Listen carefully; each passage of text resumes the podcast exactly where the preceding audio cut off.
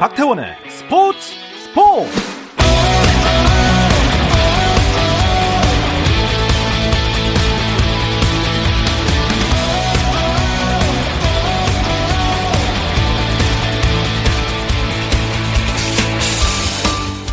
스포츠가 있는 저녁 어떠신가요? 아나운서 박태원입니다.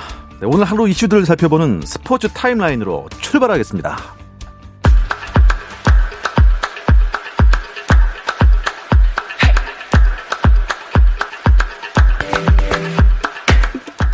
달콤한 휴식기를 가진 KBL인데요. 이제 10개 구단은 다시 치열한 순위 싸움에 돌입하게 됩니다. 자, 그 첫 번째 경기 안양 KGC와 창원 LG의 맞대결입니다. 이 경기 현재 4쿼터 아, 5분 29초가 남았는데요. 74대 70. 자, 안양 KGC가 74, 창원 LG가 70. 넉점 차입니다. 어떻게 될지 끝까지 봐야겠네요. 프로야구 두산의 프랜차이즈 투수 유희관이 현역 은퇴를 선언했습니다. 유희관은 오랜 고민 끝에 은퇴를 결정하게 됐고 모든 팬들에게 감사 인사를 전하고 싶다며 야구를 통해 받은 사랑을 평생 잊지 않고 살아가겠다고 은퇴 소감을 밝혔습니다. 지난해 도쿄올림픽 단체전에서 금메달을 목에 걸었던 한국 펜싱 남자 사브르 대표팀이 새해 첫 월드컵 대회에서도 단체전 정상에 섰습니다. 김정환, 구본길, 오상욱, 김준호로 구성된 대표팀은 16강부터 튀니지, 이집트, 러시아를 연파하고 결승에 오른 뒤 독일과의 결승에서도 45대 38로 이기고 금메달을 목에 걸었습니다. 폴란드 출신 바이에른 뮌헨의 절대 에이스 로베르트 레반덥스키가 2021년 FIFA 올해 선수로 선정됐습니다. 지난해 처음 이상을 받은 레반덥스키는 2년 연속 수상의 영예를 받으면서 올해 발롱드루 수상 실패의 아쉬움도 날렸습니다. 수상자는 각국 대표팀 감독 그리고 주장, 미디어와 팬 투표를 합해서 선정이 되는데요. 피파가 홈페이지에 공개한 세부 투표 결과에 따르면 한국 대표팀의 주장 손흥민도 1위 표를 레반도프스키에게 행사했고 파울로 벤투 한국 대표팀 감독은 조르지뉴에게 1위 표를 준 것으로 나타났습니다. 자메이카에서 사상 첫 동계올림픽 알파인 스키 선수가 나왔습니다. 영국 신문 데일리 메일은 자메이카 선수로는 최초로 동계올림픽 알파인 스키 종목에 출전하는 벤자민 알렉산더를 소개했는데요. 자메이카인 아버지와 영국인 어머니 사이에서 태어난 영국 출신 알렉산더는 지난주 리히텐슈타인에서 열린 내셔널 스키 챔피언십 남자 대회전에서 1, 2차 시기 합계 2분 4초 47로 7위에 올라서 베이징 동계올림픽 출전권을 따냈습니다.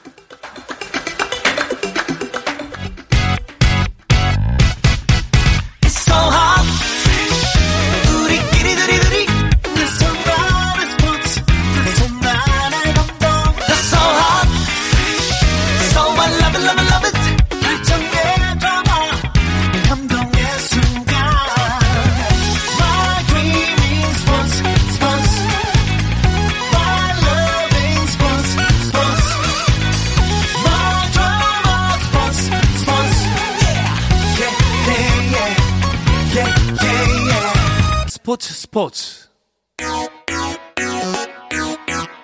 No problem. 네, 화요일 저녁에는 이 두 분과 함께하고 있습니다. 정 PD와 김 기자 시작하겠습니다. 정현호 KBS 스포츠 PD 또 일간 스포츠의 김지한 기자와 함께합니다. 두 분 안녕하세요. 안녕하세요. 안녕하십니까. 어서 오십시오. 아, 정현호 PD 오늘따라 왜 그 반짝이는 그 주황색 옷이 반짝이 시간이 얼마 남지 않아서 반짝이 시간이 얼마 안 남은 것 같은 느낌이 있습니다. 이, 네. 아 정현호 KBS 어, 스포츠 PD가 아, 먼저 선발대로 그렇죠. 동계올림픽에 참여를 하시는 거죠. 네, 이제 다 이번 주 금요일 날 출국을 해서 현재 있는 시스템 점검도 하고 네. 이제 서울 스튜디오와 리허설도 해보고 네. 그러기 위해서 조금 일찍 출발을 하게 됐습니다. 아, 이번 주에 출발하면 굉장히 일찍 출발하는 네. 2월 4일에 개막 아닙니까? 그렇죠. 네. 그러니까 지금 대회 개막까지 꽤 지금 한 2주 정도 지금 시간이 남았는데 먼저 지금 떠나게 됐다고 네. 하네요. 아, 예. 그 서글픈 마음은 오늘 아주 가열찬 방송으로 부탁드리겠습니다. 자, 주간 네. 배구부터 시작을 하겠습니다. 네. 아, 현재 진행 중인 경기 상황을 야, 이거 어떻게 설명해야 됩니까? 아, 그러니까요. 예. 일단 뭐 페퍼 저축은행은 한 번밖에 이긴 적이 없고 지금 연패 빠져 있고 IBK 기업은행은 음 조금 내부 사정 때문에 어 감독이 바뀌었습니다. 김호철 네. 감독 부임 이후에 또 승리를 못 대나다가 지, 지난주에 흥국생명한테 경기했지 않습니까? 네, 아. 그런 경기를 치렀는데 네. 어, 지금 페퍼, 페퍼저축은행이 3세트 현재 2대 0으로 앞서 있습니다. 그리고 어. 3세트에서도 16대 14로 리드를 잡아가고 있고요. 네. 현재까지 이 경기를 보면은 페퍼저축은행의 엘리자벳 선수 사실 좀 잔부상도 있고 그렇죠. 최근에 그렇죠. 좀 경기 흐름이 그렇게 썩 좋지 않았거든요. 네. 근데 오늘 경기에서는 지금 벌써 19득점을 어, 기록을 하고 있고요. 음. 박경현 선수가 11득점, 그리고 이한비 선수가 6득점 이렇게 지금 경기를 펼치고 있습니다. 반면에 IBK 기업은행은 김희진 선수가 14점, 또 표승주 선수가 11점을 기록하고 있는데 이 산타나 선수가 지금 역시, 3점에 예, 그치면서 아, 조금 더 이제 분발을 해줘야 하는 그런 상황이 됐습니다. 네, 네 그리고 남자분은 삼성화재와 네. OK금융그룹이 또 만났습니다. 그렇죠. 방금 경기가 끝났습니다. 끝났습니까? 네. 사실 최하위 빨리 끝났네요. 경기 전까지 최하위였던 삼성화재가 어, 바로 위에 있는 6위 OK금융그룹을 3대 0으로 셧아웃하고 네. 순위가 또 바뀌었습니다. 아 순위가 바뀝니까? 네 이렇게 되면 삼성화재가 이제 최하위를 탈출하면서 남자분은 정말 저희가 이렇게 매주 소식을 전해드릴 때마다 순위 바뀐다 얘기를 거의 매주 하게 되는 것 같아요. 맞아요. 네. 예, 남자분은 순위가 지금 굉장히 복잡해져서 맞습니다. 잠시 후에 다시 자세히 짚어드리겠고요. 일단 이 페퍼저축은행과 IBK 기업은행은 순위를 떠나서 어, 눈길이 좀 가는 네. 그런 경기일 수밖에 없습니다. 그러니까 IBK 기업은행은 직전 경기에 이제 흥국생명과의 경기에서 참 힘겹게 네. 이 8연패에서 탈출을 했죠. 어, 그러면서 김호철 감독 부임 이후에 첫 승을 드디어 신고를 했었고요. 그렇죠. 그러면서 이번 그 경기에서 이 연승에 도전을 하고 있던 네, 그런 상황이었습니다. 반면에 페퍼저축은행은 어, 17연패를 당하고 17연패. 있었고요. 맞습니다. 예, 작년 12월 29일 흥국생명과의 경기 이후에 13세트 연속으로 세트를 못 땄습니다. 올해 처음 따냈군요. 예, 올해 처음 따낸 건데 지금 첫 세트 따고 둘째 세트 따고 지금 경기까지. 3세트도 네, 네, 지금 리드를 잡아가면서 네. 어, 지금 페퍼저축은행의 시즌 2승을 향한 네. 어, 지금 도전이 일단은 순항을 지금 이어가고 있습니다. 네. 어, 이 경기를 두고 어, 버럭 호철 대 할바리니의 대결 네. 뭐 이런 말씀까지 하더라고요. 그렇죠. 원래 김호철 감독이 굉장히 버럭하는 지도로 좀 유명한데 네. 사실 이 IBK 부임한 이후로는 좀 버럭이 많이 줄어들었어요. 맞아요. 그리고 이제 김영실 감독 역시 이제 할바리니라는 애칭으로도 유명하지만 이번에는 좀 더 젠틀한 리더십이 인기가 있기 때문에 이 부분에 대해서는 또 이제 어느 팀이 연패를 탈출할지가 관심인데 음. 오늘 지금까지 상황만 봐서는 할바리니가 조금 더 우위를 점하고 있네요. 이 페퍼저축은행은 말이 17연패죠. 네. 좀, 어, 팬들 입장에서도, 어, 지는 팀이 아닌가. 네. 이런 느낌이 들 정도로 좀 아쉬웠습니다만 오늘 네. 지금 1세트, 2세트를 다 따냈고 3세트는 점수가 지금 빡빡합니다. 네. 지금 18대 17로 한 점 차 리드를 잡고 있는데 어떻게 좀 연패 탈출할 것 같습니까 오늘 어떻습니까? 뭐 지금까지 세트 일단 두 세트를 따냈기 때문에 승점은 최소한 확보를 한 상태니까 네. 이번 사실 냉정하게 순위로 봤을 때는 오늘 경기 말고는 또 이렇게 연패를 탈출하기가 쉽진 않거든요. 아, 그렇죠. 오늘 아마 총력전을 해서라도 반드시 승리를 따내고 싶을 겁니다. 그렇습니다. 방금 또 한 점을 방금 따냈는데요. 김호철 감독이 오랜만에 지난주에 웃었단 말입니다. 네. 그렇죠. 근데 그 미소가 오래 못 갈 것 같아서 네. 걱정이 있습니다. 그러니까 그, 그 직전 경기였던 흥국생명과의 경기에서도 김호철 감독이 경기 내내 참 이 웃는 모습을 많이 보여줬거든요. 그러니까 예전에 남자 팀을 맡았을 때는 막 그렇게 좀 잘 안 풀리면은 버럭하고 이제 그런 것들이 있었는데 네. 그래도 이 경기 끝나고 나서 본인 스스로 좀 부담감을 이야기를 했었죠. 1승이 이렇게 힘들 줄 몰랐다. 네. 아 이렇게 이야기를 했었습니다. 하지만은 이 경기에서 이 표승주 선수가 참 대단했죠. 그렇죠. 예, 28득점을 기록을 했는데 이게 본인이 2011년에 어, 이제 자신의 한 경기 최다 득점을 11년 만에 경신을 했던 겁니다. 네. 어, 그리고 뭐 이제 다른 선수들도 워낙에 이제 이, 이 경기에서만큼은 참이 음, 네. 점수를 이 승점을 따내기 위한 이 선수들의 이제 막판까지의 톤이 참 빛났고요. 경기 끝나고 나서 김호철 감독이 선수들이 끝까지 집중해줘서 승리했다면서 어, 선수들에게 승리의 공을 돌렸습니다. 지금 음 일단 순위를 조금 살펴주시기 바랍니다. 네네. 지금 반 이상 치른 거죠? 맞습니다. 이제 올스타 브레이크를 앞두고 있는데 현대건설이 압도적인 선두를 달리고 있고 2위가 한국도로공사 그리고 GS칼텍스가 승점 5점 차로 3위고요. 4위는 KGC 인삼공사, 5위가 한국생명인데 기업은행은 이제 6위 그리고 페퍼저축은행 7위를 자리하고 있는데 기업은행과 페퍼저축은행 같은 경우는 사실은 어, 본 빼고에 올라가기 조금 어려워 보이는 아. 네. 순위 경쟁에서는 좀 밀려난 상태군요. 네. 음. 어, 그럼 여자 배구는 본 빼고에 윤곽이 드러났다고 봐도 됩니까? 그러니까 현재까지 현대건설과 이 한국도로공사가 조금 이제 유리한 상황이죠. 현대건설은 뭐 그렇죠. 뭐 지금 이미 사실상 확정됐다고 볼수 네. 있겠고요. 예. 지금 관건은 이 GS칼텍스와 KGC 인상공사의 이 차이가 어느 정도 이제 좁혀지느냐 있거든요. 네. 지금 GS 칼텍스가 승점 46점 그리고 인삼공사가 승점 37점. 그러니까 지금 9점 차입니다. 네. 원래 KGC 인삼공사가 그래도 나름 선두권 경쟁을 하던 팀이었거든요. 네. 그러다가 최근에 이 4연패 부진을 겪으면서 점점 이 상위권 팀들과의 격차가 벌어지고 있습니다. 그렇기 때문에 이게 지금 준 플레이오프가 과연 이제 성사될지 음. 이 여부가 조금 또 주목해야 되고요. 그만큼 KGC 인삼공사 입장에서는 남은 경기 갈 길이 아주 바쁩니다. 준 플레이 플레이오프가 성사되려면 승점 차가 어떻게 돼야 되죠? 어, 그 정규리그 3위와 4위 팀 간의 승점 차가 3점 이내여야 합니다. 아, 네. 근데 지금 9점이니까 9점이니까 네, 남은 경기에서 인삼공사가 많이 분발해야 합니다. 아, 네. 예. 저, 는 근데 이 페퍼와 IBK의 경기를 안 볼 수가 없는 게 네. 네. 지금 3세트인데 예, 20대 20 동점이 됐어요. 아, 네. 아, 야, 이 RBK도 손에서 막 땀이 계속 나고 네, 네. 있습니다. 네. 자, 그래도 남자부로 넘어가야 됩니다. 네. 남자부 순위 어떻습니까? 1위부터 7위까지의 승점 차가 17점 차인데요. 참고로 여자 배구는 1위랑 3위의 승점 차 19점입니다. 오, 그만큼 아. 남자 배구는 역시 촘촘하게 촘촘하네요. 네. 1위 대한항공과 2위 KB 손해보면 승점 차가 단 2점. 그리고 3위 우리카드와 2위 차이도 4점. 2위여서 4위 한국전력, 5위 현대캐피탈, 6위 OK금융그룹, 7위 삼성화재까지 한 점, 두 점, 4점, 2점 이런 식으로 굉장히 촘촘하게 승점이 맞물려 있습니다. 삼성화재가 오늘 이겼잖아요. 네. 그렇습니다. 네. 그러면 승점, 어, 승점 3점을 추가하면서 또 바뀌게 되네요. 바뀌었네요. 네. 그러니까 19점으로 네. 6위가 되겠습니다. 야, 근데 오늘 경기를 끝낸 이 두 팀도 어, 본 빼고를 포기하기엔 좀 일러 보여요. 아, 지금 정말 지금 이 삼성화재도 그렇고 OK금융그룹도 그렇고요. 이 두 팀이 흐름을 탄다면 분명히 지금 본 빼고 가능성이 있습니다. 음, 뭐 네. 뭐 우리 카드가 예, 연승 행진을 달리면서 지금 3위까지 올라섰잖아요. 맞아요. 시즌 초에 꼴찌였죠. 예, 네. 최하위였다가 지금 이렇게 올라왔고 뭐 현대캐피탈도 최근에 좀 약간의 좀 어떤 흐름을 탔던 부분이 있었고요. 네. 때문에 이 올스타 브레이크 기간 이후에 어느 정도 이제 팀들이 정비를 하고 나오냐에 따라서 음흠. 그 뒤에 나오는 결과에 따라서 이본 빼고 향방이 결정될 것으로 보여집니다. 예, 그리고 또 이제 수비 배구는 스파이크도 멋있지만 그 스파이크를 받아내는 거. 맞습니다. 네. 그리고 또 이 뭔가 좀 미스된 것 같은 볼을 살려내는 거. 그렇죠. 이것도 묘미 아니겠습니까? 맞습니다. 아, 네. 그걸 이제 뭐 소위 첫 서브 받을 땐 리시브고 살려내는 거 디그라고 하는데 네. 디그의 여왕이 탄생했습니다. 그렇죠. 김해란, 김해란. 선수 아. 1만 디그를 달성했는데 만 디그. 네. 남녀부 최초입니다.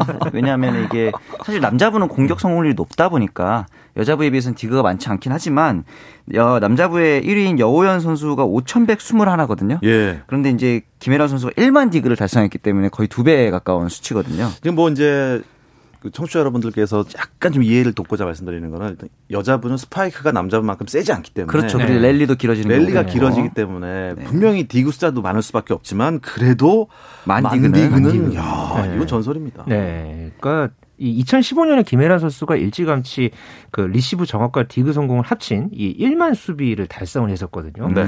그러니까 이 역대 한 경기 최다 디그 기록도 김해란 선수가 아, 예, 54개의 기록을 보유하고 한 경기예요? 네, 한, 한 경기에 54개. 네, 네. 그러니까 이 정도면은 김해란 선수의 이 어떤 여러 가지 기록들이 곧 이 우리나라 이 여자 배구 수비의 역사다. 음. 뭐 이렇게 좀 표현을 해볼 수 있겠고요. 그렇죠. 그렇기 때문에 김혜란 선수가 이 온몸을 알려서 공을 받는 이 디그와 관련한 이 기록에 대해서는 본인도 상당히 좀 자부심을 가질 만큼 그럴만하죠. 예, 그런 어떤 존재 그 자체만으로도 참 빛나는 네, 네. 그런 어떤 역사를 만들어냈습니다. 네, 그리고 방금 방금 경기가 끝났습니다. 아하. 아, 페퍼 저축은행이 창단 홈 경기 첫 승. 어허. 아, 그때 네. 첫 승은 원정 경기였군요. 네, 네 홈 경기 첫 승이고요. 음. 예, 3대 0으로 또 이 완승도 처음이고. 네, 네 그러네요. 그렇죠. 아, 참 예, 축하드리겠습니다. 네. 다 울고 있어요, 선수. 그럴만하죠. 네. 감독님들이랑. 네. 아, 예, 축하드리겠고. 네. 어, IBK 기업은행은 다시 또 이제 1승을 위해서 노력을 실패했네요, 해야겠습니다. 아, 우리 김해란 선수 디그 여왕 얘기하다가 잠깐 좀 샜는데요. 네. 어, 리시브 디그 음흠. 이 무슨 차이입니까? 사실 리시브라고 하면은 이제 우리가 공을 받는 거 다른 스포츠에서는 대부분의 경우에 리시브라는 단어 를 쓰는데 탁구에서도 배, 리시브 쓰고 그렇죠. 그렇죠. 근데 배구에서는 서브를 받는 것만 리시브라 표현을 하고요. 스파이크 받는 거, 뭐 블로킹 받는 거, 그다음에 일반적으로 넘어 연타 받는 거 다 디그라는 표현을 씁니다. 그렇기 때문에 어, 서브를 받는 걸 리시브 빼고는 다 디그다라고 음. 보시면 될 것 같고 사실 이 용어가 서, 그 서구권에서는 리시브 대신에 이제 serve reception 혹은 bumping이라는 이제 단어를 좀 어, 쓰기는 네, 하더라고요. 그래서 네.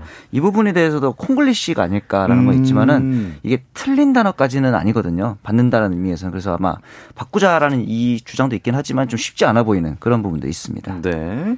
어쨌든 뭐 설명만 듣고 봐도 김혜란 선수의 기록 만디그는 얼마나 대단한 건지 네. 또 새삼 알게 됐습니다. 네. 아, 지난 한 주간 선수들의 활약 조금 더 짚어주시죠. 네, 현대캐피탈이 좀 어, 삼성화재와 이 지난 음. 주말에 V 클래식 매치에서 3대 0으로 완승을 거뒀죠. 네. 이 경기에서 어, 이제 주목을 받았던 선수가 사실 현대캐피탈에 합류한 펠리페 선수였습니다. 아하, 그렇죠. 하지만은 이 경기에서 펠리페가 1점에 그쳤고요. 대신에 허수봉, 전광인, 최민호 선수 이 토종 삼각편대가 맹활약을 펼치면서 어 이제 순위를 조금 더 끌어올릴 수 있는 그런 계기를 이 현대캐피탈이 만들어냈습니다. 음, 그렇군요. 그리고 V리그 올스타전은 언제부터입니까? 23일 날 광주에서 개최를 하게 됩니다. 사실 이번에 페퍼저축은행의 광주의 홈그라 홈경기장이잖아요. 네. 오늘 또 첫 승을 했으니까 네. 광주에 좀 배구 열기가 기대가 되고 세트당 15점씩 3세트로 열리는데 1세트는 여자부, 3세트는 남자부고 2세트에는 혼성 경기가 아, 혼성 경기가 네. 또 열리게 됩니다. 이게 재밌습니다. 그렇죠. 오, 재밌겠네요. 예.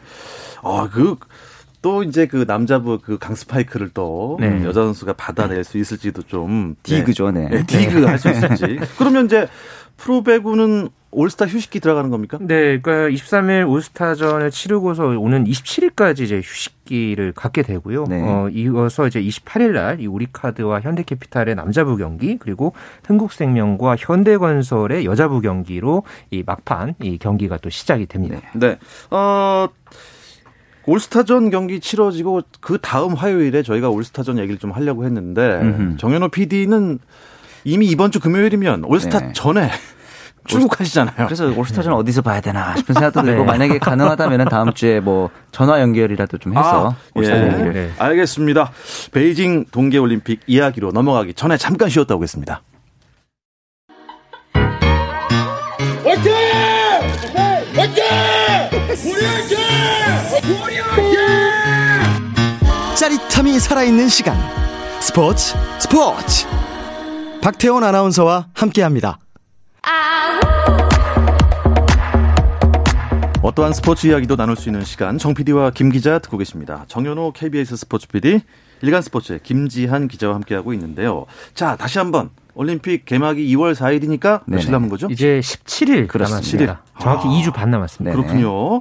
어, 올림픽이 임박했는데요. 네. 음, 출전 선수들 명단이 거의 다 나왔습니까? 네, 지금 이제 속속 나오고 맞습니다. 있죠. 어, 봅슬레이 팀 그리고 이제 스노보드, 뭐 스노보드 같은 경우는 이상호 선수가 세계 랭킹 1위 자격으로 이 베이징행 티켓을 따냈고요. 네. 또 피겨 스케이팅에서도 차준환, 유영 선수를 비롯해서 4 명이 이제 출전을 확정을 했는데 네. 오늘 그 쇼트트랙 대표팀과 관련한 좀 이슈가 있었죠. 아, 있었습니까? 예, 그 심석희 선수 어, 이제 지금 자격 정지 2개월 징계를 받아서 어 이제 올림픽 출전 이제 무산 위기에 있었다가 이제 심석희 선수가 이제 서울 동부지방법원에 이 징계 효력 정지 가처분 신청을 냈는데 네, 그렇죠. 그 결과가 오늘 나왔습니다. 결국은 법원에서 이를 기각했고 아, 받아들이지 않았군요. 예, 받아들이지 않았고 결국은 이제 심석희 선수의 3회 연속 올림픽 출전은 무산됐습니다. 심석희 네. 선수는 어 이번 이 판결이 나온 뒤에 어 이제 피해를 입은 선수들에게 예, 미안하다, 죄송하다 음. 아, 이런 또 이 사과 의사를 또 함께 밝히기도 했습니다. 네.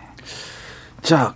피겨 대표팀 얘기 잠깐 해볼게요. 네. 음, 올림픽이 코앞인데 어, 또 다른 이슈가 있는 스포츠 이벤트가 있나 봐요? 에스토니아에서 열리는 사대륙 선수권에 출전을 하는데 네. 우리나라에서 확전전 4명의 선수가 모두 출전을 하는데 어, 가장 중요한 건 제가 보기에는 좀 부상을 입지 않는 거죠. 그렇죠. 왜냐하면 이 대회에서 부상을 입으면 올림픽 출전이 불발되기도 하고 그렇죠. 사실 그래서 다른 나라의 선수들은 대부분 좀 이진급 선수들이 올림픽 출전하지 않는 선수들이 많이 나오기 때문에 네. 우리나라 대표팀 선수들은 약간 리허설의 개념으로 이번 음. 선수권에 참가를 하게 됐습니다. 그러니까 원래 이 대회가 중국에서 열릴 예정이었었어요. 아하, 그러다가 네. 지금 이게 코로나19 이제 상황 때문에 중국에서 이제 못 하겠다. 그러면서 네. 지금 이게 에스토니아로 옮겨서 어, 치러지게 됐고요. 어, 이 대회 이제 여자 싱글 경기는 21일 새벽에 그리고 남자 싱글 경기는 같은 날날 밤에 열릴 예정입니다. 아, 그렇군요. 근데 뭐 우리나라 선수들은 말씀하신 대로 약간 경기력 끌어올리는 정도? 맞습니다. 아, 이렇게 리허설 이런 느낌으로 가야겠죠. 그렇죠. 네. 네.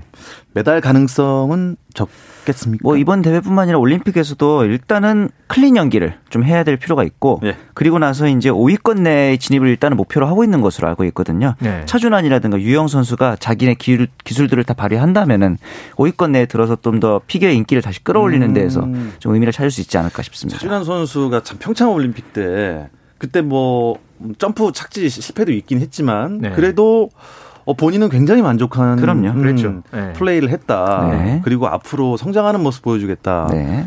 아 그래서 아참 잘생긴 애가 멋있기까지 하구나 생각을 했었는데 아, 얼마 전에 올림픽 출전 직전에 모습을 봤거든요. 네. 인터뷰를 네네. 잘 자랐던데요. 아, 굉장히 성숙해졌죠. 또. 예. 네. 어, 기대해 보겠습니다. 네. 과연 몇 위까지 이번에 올림픽 때 순위를 끌어올릴 수 있을지요. 네. 그런데 제가 며칠 전에 네. 뉴스를 하나 전했습니다. 아, 네네.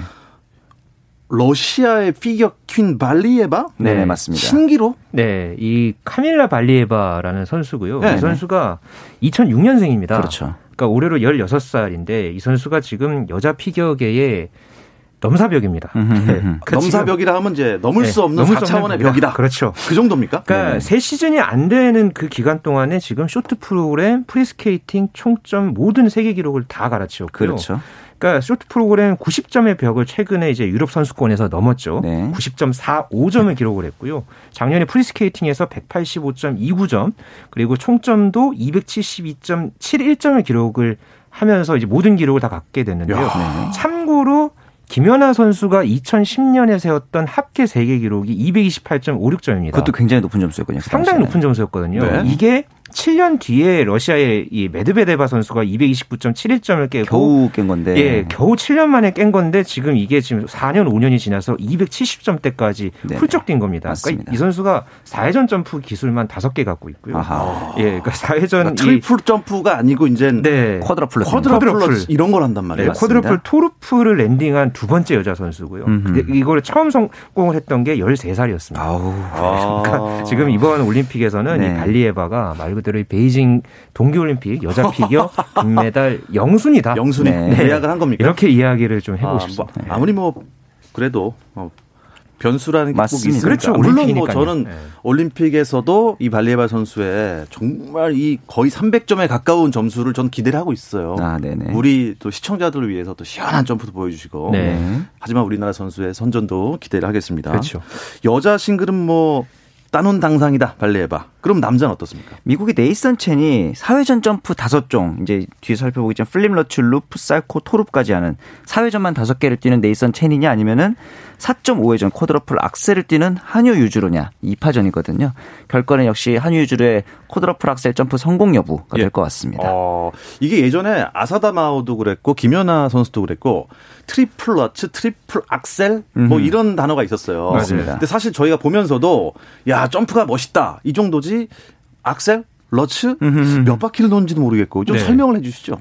일단은 이제 점프의 이름이 여러 가지가 있는데 네. Axel, Lutz, flip, loop, Salchow, toe loop 요 순서대로 이게 난이도가 있고 네. 크게 이제 점프는 두 가지로 나뉘는데 엣지 점프랑 토 점프가 있습니다. 그렇죠. edge 같은 경우는 날을 옆으로 밀면서 뛰는 점프고 옆으로 밀면서, 밀면서 엣지. 그렇죠. 아, 엣지. 네. 그리고 toe는 발끝, 발끝으로 toe라고 하니까 발끝을 밀며 도약하는 점프거든요. loop, Salchow, Axel이 edge 점프, Lutz flip, toe loop이, toe 점프 이렇게 되면 대부분 이게 이름이 그 처음 시도했던 선수의 이름을 따오는 아, 기술명이라고 보시면 됩니다. 네, 그렇군요. 어, 이 점프 동작 중에 가장 최고 난이도는 뭡니까? 그러니까 지금까지 나와 있는 점프 중에서는 그 일본의 하뉴 유즈루가 현재 그렇죠. 시도하고 있는 이 quadruple Axel이라는 점프입니다. Axel이요? 예, 그러니까 이게 그러니까 quadruple Axel 그러니까 4회전에 Axel이니까 반 바퀴 더 도는 맞습니다. 거죠. Axel이 가장 높은 난이도 네, 점프죠. 그러니까 예전에 아사다마오가 세 바퀴 반을 도는 이 triple Axel, 그렇죠. 네, 그 기술이 있듯이 하뉴 유즈루가 이거를 지금 시도하고 있는데 아직까지 성공을 못했습니다. 그러니까 기본 기본 점수 자체가 이게 12.5점이거든요. triple Axel이 8.0이니까 거의 이걸 성공하면은 거의 금메달 가능성이 상당히 높아지기 때문에 그러네요. 이거 지금 도전을 하고 있는 거고요. 네. 한유조차도 본인이 이 쿼드러플 악셀을 연습할 때 뇌진탕으로 쓰러져 죽을지도 모른다는 생각을 했다. 아이고야. 이렇게 말할 정도로 이 성공 여부 자체가 아주 불투명합니다. 하지만은 네. 그만큼 기, 어, 진화된 그런 점프 기술을 보여주고 싶기 때문에 한유가 계속 도전을 하는 거고요. 그만큼 네. 이게 이제 과연 요번 베이징 동계올림픽에서 성공할지 엄청난 음... 이 피겨 점프의 경연장이 펼쳐질 전망입니다. 맞습니다. 그러니까 발끝으로 빙판을 찍어 오르는 점프가 toe 점프인데 맞습니다. toe 점프 중에서도 Lutz와 flip과 flip, loop가 있다. 네. 네. 아 그리고 edge 점프에는 loop Salchow Axel. Salchow와 Axel이 그렇죠. 있다. 네. 아, 그 중에서 Axel이 제일 위험하다. 네. 그렇죠. 그만큼 점수가 높다. 높다. 네. 아 오늘 좀 배운 것 같습니다. 이 정도면 아, 이 정도면 제가 레포트 작성해서 네. 숙제로 내도 될것 같습니다. 네. 아 좋습니다. 자 그렇다면 어떻습니까? 이 나를 밀면서 뛰어오르는지 발끝으로 점프를 하는지는 음, 음. 저희가 이제 화면 육안으로도 볼 수 있어요? 이게 보기가 힘들거든요. 그래서 이번 올림픽 때는 그 국제 신호 자체에도 지금 시도하는 기술의 그림이 네. 그래픽으로 표출될 예정이고 아~ 또 저희 KBS에서 또 자체적으로 네. 준비를 하고 있는 그래픽이 있으니까 오. 이 부분에 대해서 좀 기대를 해보셔도 좋을 것 같습니다. 네. 아, 이거 좀, 아는 척하면서 네. 네. 저희 점프의 높이라든가 네. 기술의 그림 이런 것들도 그래픽으로 표시를 할 예정입니다. 저는 그건 알고 있었어요. 김연아 선수가 Lutz를 잘했잖아요. 맞습니다. 그래서 보니까 뒤로 가다가 점프를 하더라고요. 그게 바로 Lutz 점프죠. 그렇죠. 뒤로 도약하는 게 Lutz 점프. 맞습니다. 앞에서 정면으로 점프하는 게 Axel. 네. 맞습니다. 아, 하뉴 선수의 베이징 올림픽에서의 만약에 quadruple Axel 맞습니다. 이걸 성공한다면 최초인 거죠 여자 선수로. 최, 남자 선수로 아, 남자 예, 예, 여자는 아직 멀었다. 네, 여자는 아직 멀었습니다. 네, 그 쉽지 않아 보입니다. 예, 발리에바는 또 quadruple 점프를 합니까? quadruple toe loop을 네. 성공을 한 거기 때문에 네. toe loop이 가장 낮은 난이도의 아~ 점프거든요. 일단 그래도 4회전을 성공했다는 것 자체가 의미가 있는 거죠. 이 정도면은 피겨 뭐 충분히 즐길 수 있을 것 같습니다. 네네. 아, 네. 그리고 이 남녀가 같이 하는 스케이팅도 있지 않습니까? 네, 그렇죠? 그러니까 이게 페어 종목이 있고 또 아이스 댄스라는 종목이 있는데요. 네. 남녀 한 쌍이 같은 동작을 취하는 종목인데 조금 이제 두 종목 중에 이제 다른 게 있다면 아이스 댄스는 이 파트너를 이제 어깨 높이 이상 들어올릴 수가 없고요. 네. 어. 연기하는 동안에 양팔 길이 이상으로 서로 떨어져서도 안 되는 그런 아. 규정이 있습니다. 그래서 이제 같이 붙어 있으면 아이스 네. 댄스고 막 던지거나 들어올리거나 하면은 페어다. 그 차이 아, 네. 그렇군요. 될 것 같습니다. 점프를 많이 하면 페어. 그런 거죠. 많이 붙어 있으면 아이스댄스. 네. 네. 알겠습니다. 자, 정현호 PD는 다음 주에 못 보니까 전화 연결 꼭 했으면 좋겠습니다. 네, 알겠습니다. 아이고, 감사합니다. 건강하게 잘 다녀오시라는 말 전하면서 네. 이번 주 정 PD와 김 기자는 여기서 마무리하겠습니다. 정현호 KBS 스포츠 PD, 일간 스포츠의 김지한 기자 두 분 고맙습니다. 네, 감사합니다. 감사합니다. 내일도 저녁 8시 30분입니다. 박태원의 스포츠 스포츠